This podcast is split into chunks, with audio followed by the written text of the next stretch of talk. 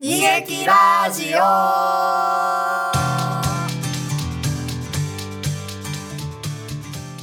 はい。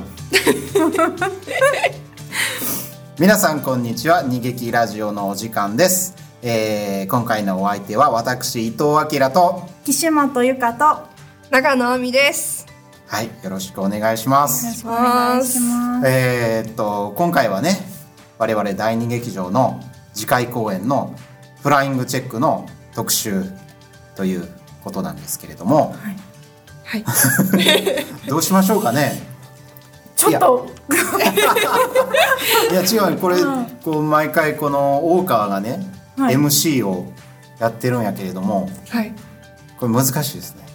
すみませんです。難しいでなすんよかあすごいさっきあみちゃんと私たち会話は常に受けやねんけどこう発信そう僕も大体受けやあですよねなんかこうこの3人って選んだ時私はもうみんな受けだからもうなんか人気ラジオ全 然なると思ったんですそうなんですよいやまあこの3人で行こうかなと思ったのはまず岸本が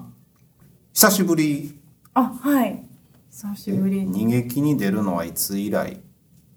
私がうんですか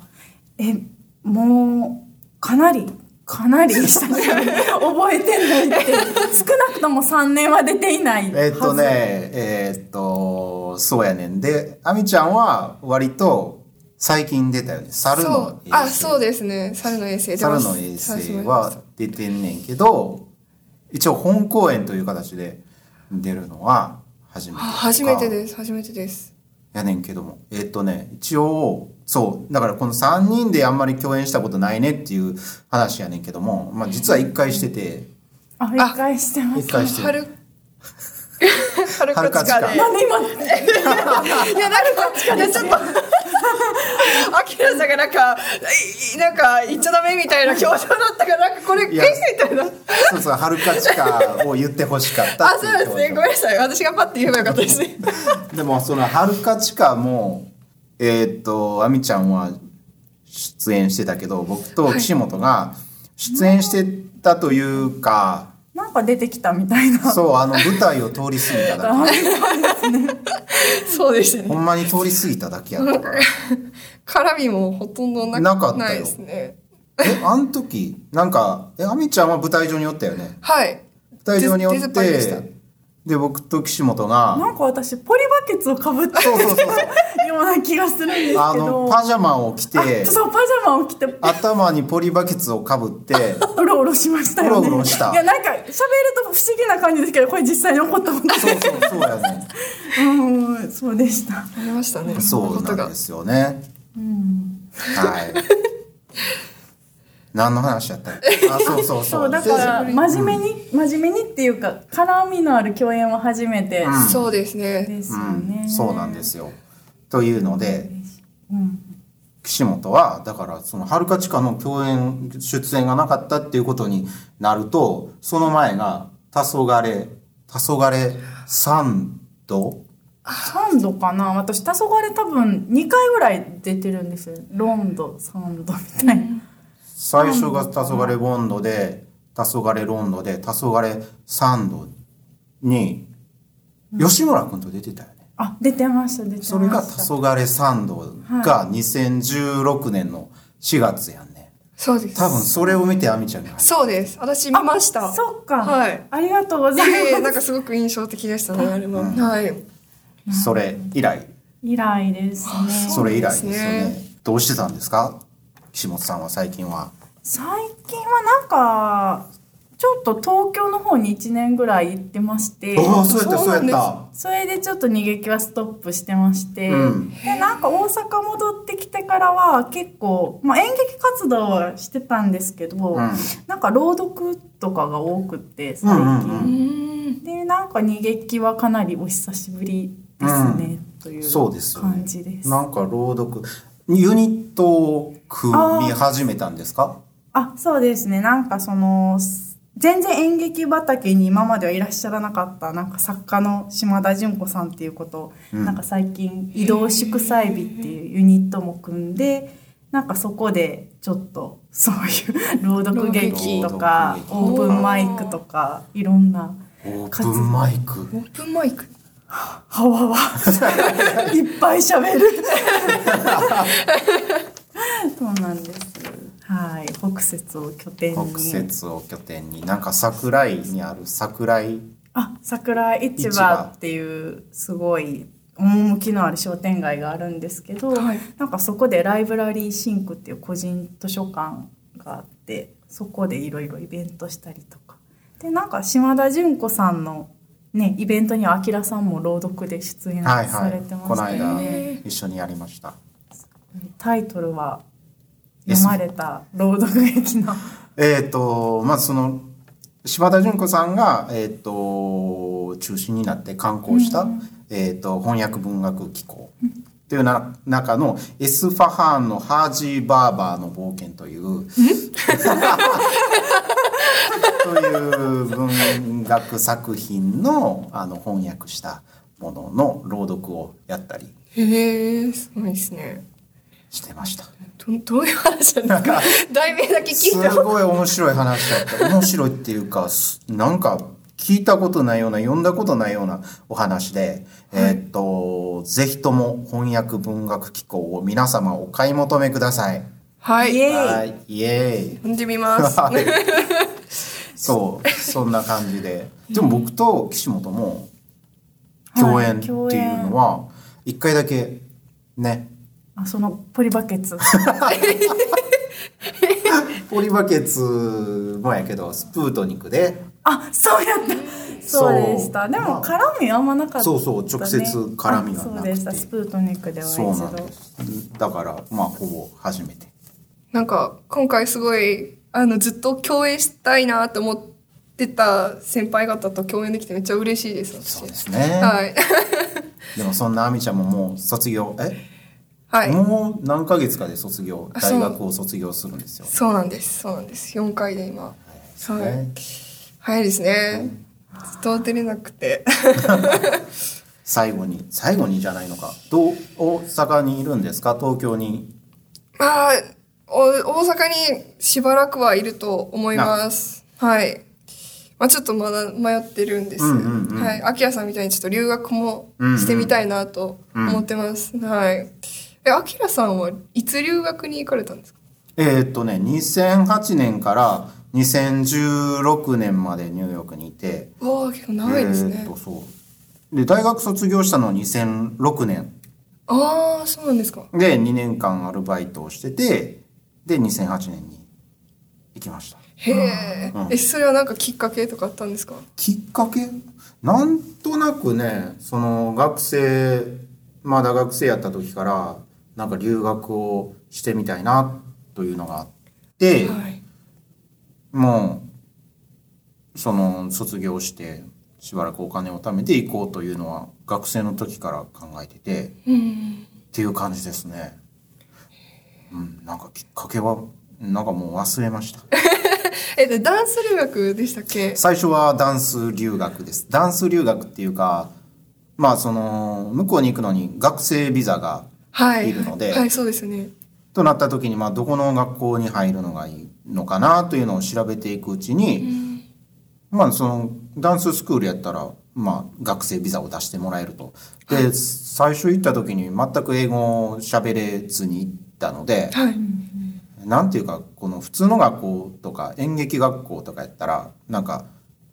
言葉わからないとあかんけど、あそうですよダンねス学校やったらなんか向こうのダンスを見て真似しとけばええんちゃうかみたいな感じで そうそうですね最初はほんまにあの日本ではダンスを全くやってなくてはいやねんけどうーんなんやろなでも役者をやってたらなんかダンスなんやろな経験というか多少は体動けた方がいいのかなみたいなのもあってでダンスをやりたいっていうのもあったんですようんなのでまあじゃあダンス学校に通ってみようかなおーうわすごほんまに全くわからんそれもわからん状態で行ったんですけどーへえどんなどんなクラス受けたんですかあほんまにベーシックな、あのーニューヨークにブロードウェイダンスセンターっていうところがあって、はいはいでそこでほんまにベーシックのバレエからジャズダンスからタップダンスから、ほえーめっちゃ受けてるんですうね、ん、ベーシックのクラスをずっと受けてました。あのまあ、学生ビザを出してもらうからその週に何クラスかは必ず取らなければいけないみたいのがあってあーなるほどうん、でベーシックのクラスをずっとやってました。その私も実はあのそこのブロードえっ、とブロードウェイブダンスセンターに、あの旅行に行ったついでに、うんあの受けに行ったことあるんですよ、でもベーシックも受けたんですけど、うんめっちゃ英語で説明されるじゃないですか。そうだねあれ一番わかんなくないですか。私もなんか途中まで行ってみたんだけ行ってみたんですけど、いやもうなんか英語でめっちゃ説明されるのがもう全然理解できなくて、なのであのもうアドバンスクラスにもうポンって入って、もうやってるのを真似しようと思って、あーなるほどはい、もうその戦法でうんうんなんか数個受けましたね。うーんはい、まあすごいですねそのベーシッククラスからタップとかってやって結構説明多いんじゃないですかあまあまあそれでもなんか見てあー 見て真似してすごいそんな感じでし へえた。はい。じゃあこれからはいまた共演するかもしれないしニューヨークに行くかもしれないし。はい そうですねそんなどうなの感じで。かでは、えー、と、ここからは、えー、と、演出の安倍茂さんにインタビューをしておりますので、そのインタビューをお聞きください。はいでは私、岡崎由紀子が演出の安倍茂に今回のフライングチェックについてお話を聞いていきます。どうもよろしくお願いします。安倍です。よろしくお願いします。お願いします。えっと、岡崎突然登場しまして誰だろうっていう感じだと思うんですけれども、えっと、大体、えっと、1週ぐらい第二劇場に所属しておりまして、えっと、2、3年前から縁があって東京に住んでおります。えっと、今回ちょっとなんかね、お芝居を見て、笠屋で、なんか安倍さんの、傘入ったとこですかあ、逃げきのね、逃げきのホームと呼ばれる、あの、居酒屋があるんですけれどあーなるほも、どねはい、えーそこであの、ちょっとこういうやつを次、本公演でやるんでだけれども、みたいな感じで言ってて、あーはいはいはい。それ、で、食いついちゃったと。出ますみたいな。食いついちゃったんですねはい、東京から通っております。はい。なんですけれども、まあ、早速、あの、今回、安倍さんにお話を伺っていきたいと思うんですけれども、えっと、今回、えっと、6年ぶりの完全新作うんっていうことでしたよね。そうなんですけどね。はいあんまりこう、6年も空いてるって感じはしなかったんですけど、はい。かまあ、考えてみると確かに今まで再演だとか、人の書いたやつをいじくったりとか横にいうのが多かったんですけど、 そうですね。確かに、そうかもしれないですね。はい6年ぶりです。はい。えっと、茅場ロケットああ、昔ね、やりましたね。そうですはい。ね。で、今回その、まあ、完全新作を書こうと思ったような、そのきっかけってあったんですかそれはね、いや、あのそろそろ、こう、まあ、新作を書く機運が、機運逃げ気の、逃げ気の中にも、こう、なんか、溜まってきたような感じがしてて、はい。えーそこにですね、あの、前々から温めていた、あの何かネタがあって、それをくっつけて、えー、公演にしたいなって感じが、どうもしたようですね。あ、そうですあの、ね。これはあの、し篠原っていうあの、劇作家がいましてですね。はいはい。私はあの演出なんですけども、その彼から聞いた話なんですけども、あ音ネタはやっぱりいろいろ温めてたものがあったらしいですね。ああ、はいそうなんですね。なるほど。えっ、と、そうでしたか。あの、シアハラさんが今回書かれてて、まあ、台本がね、あのー大体、まあ結構出ておりまして、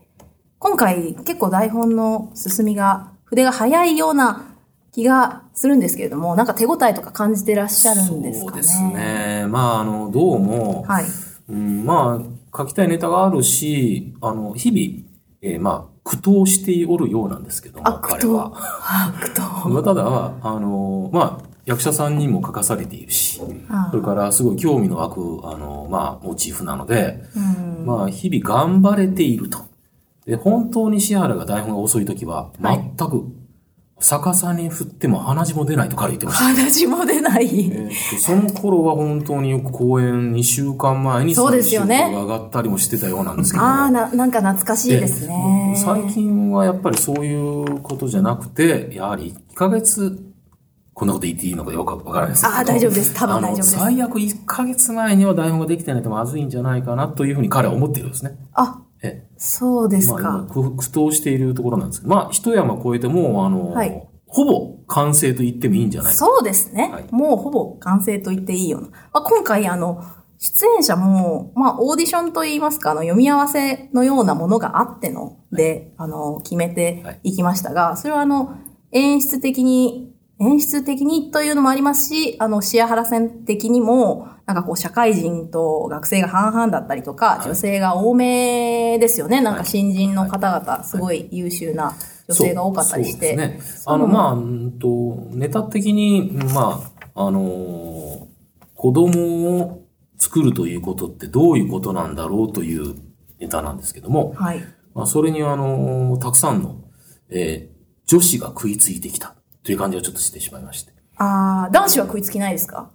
逃げていくやつがいましたね、やっぱりね。ああーまあ、おかげで、こう、男女比率見るとものすごくこうバランスが崩れてるんですけど、あ、まあでもドラッグストアって結構ね、まああのそう女ですね性が多くそうなんですね働いてるな、みたいな。そうです。まあ、妊活というんじゃないんですけども、はいうんとどうやったら独身の男の子が、男の人が子供を作ることができるんだろうということを、まあ、あの、ネタにしようと。うん。で、まあ、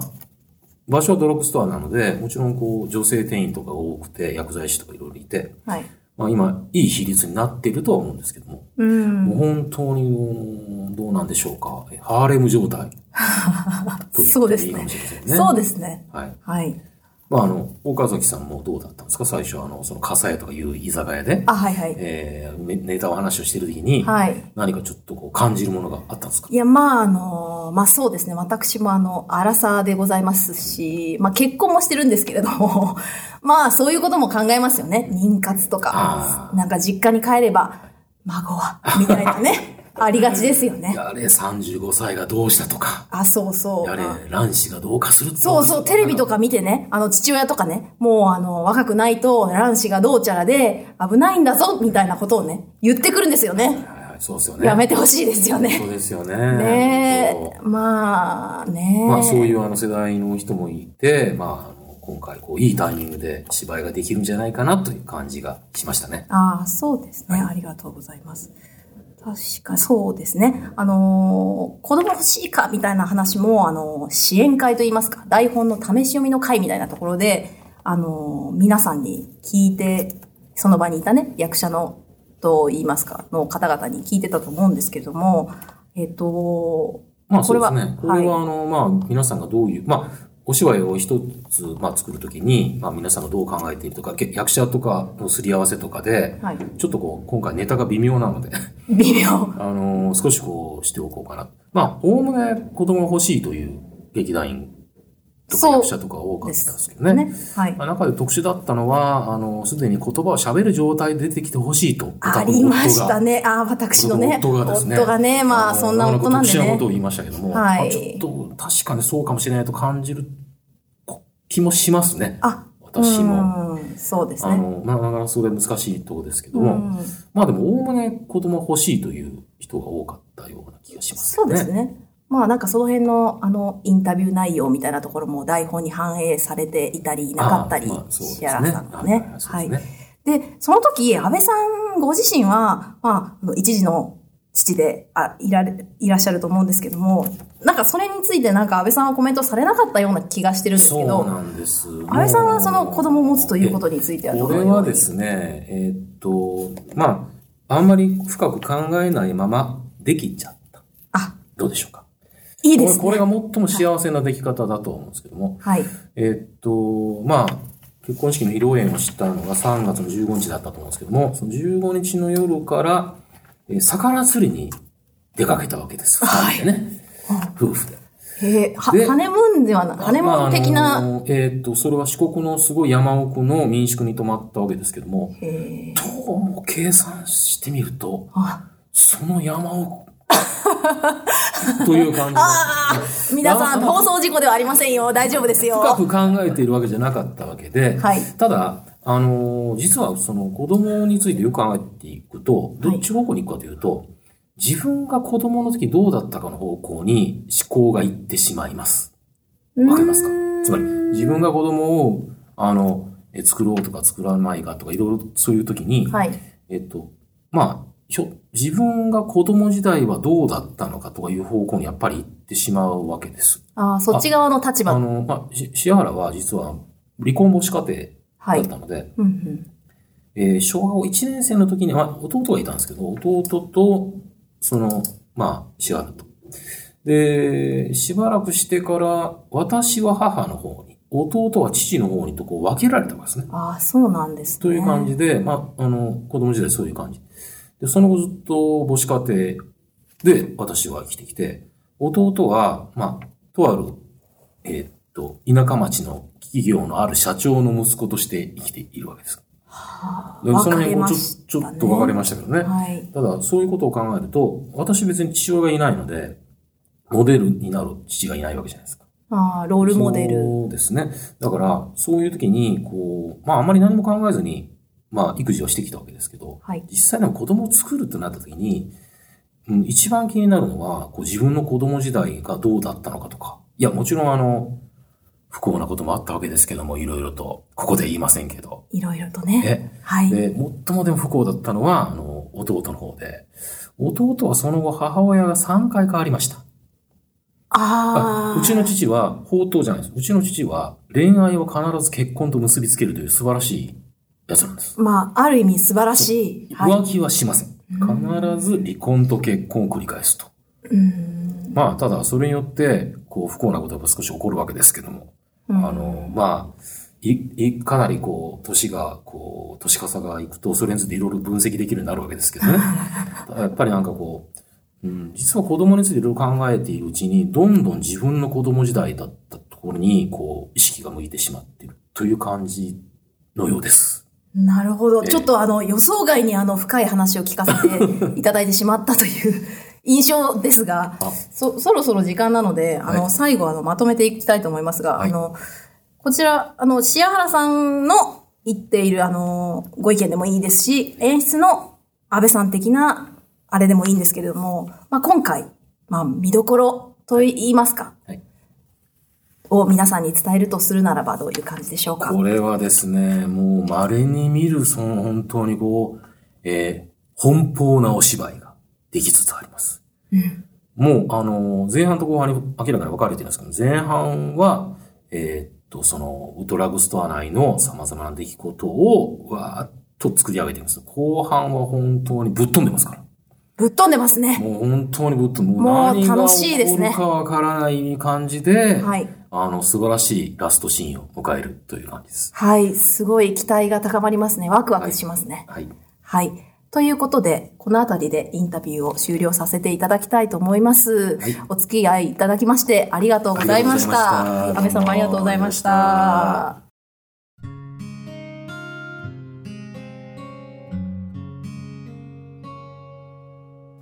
では最後にお知らせです、えー第2劇場の次回公演「フライングチェックを」えー大阪は日本橋のインディペンデントシアターファーストにて上演いたします、えー開演は2月28日7時30分2月29日は1時と5時3月1日は11時と3時となっております噛みそうになったあれでもこれって日付、違う違いますよ合ってるこれ2月27じゃないですかあれに28が最後じゃなかったでしたっけ二月あれ合ってますかえごめん なさいあ合ってましたごめんなさい余計なこと合ってました。すいません。ごめんなさい。失礼しましそうなた。んです。今年はウルー年でした。申し訳ないです。失礼しました。えーいえいえそんな感じなので、詳細は第二劇場のホームページおよびツイッターをごしゃんごしゃんご参照ご参照くださいませ。ね。大川はすごいんだ。そうですね。 そうですねね。なんかこう大丈夫かなちょっと聞き直したくなったんですけどこれ終わったら聞き直してちょっとなんか自分が何を喋ったのかすごい心臓がバクバクする助けてくれほんまですね。ほんまよまあ次回、次回ちゃんとしましょそうしようはいそうしようはい。う。ということで、お相手は伊藤明と、岸本ゆかと中野亜美でした。ありありがとうございましたがとうございましたうわ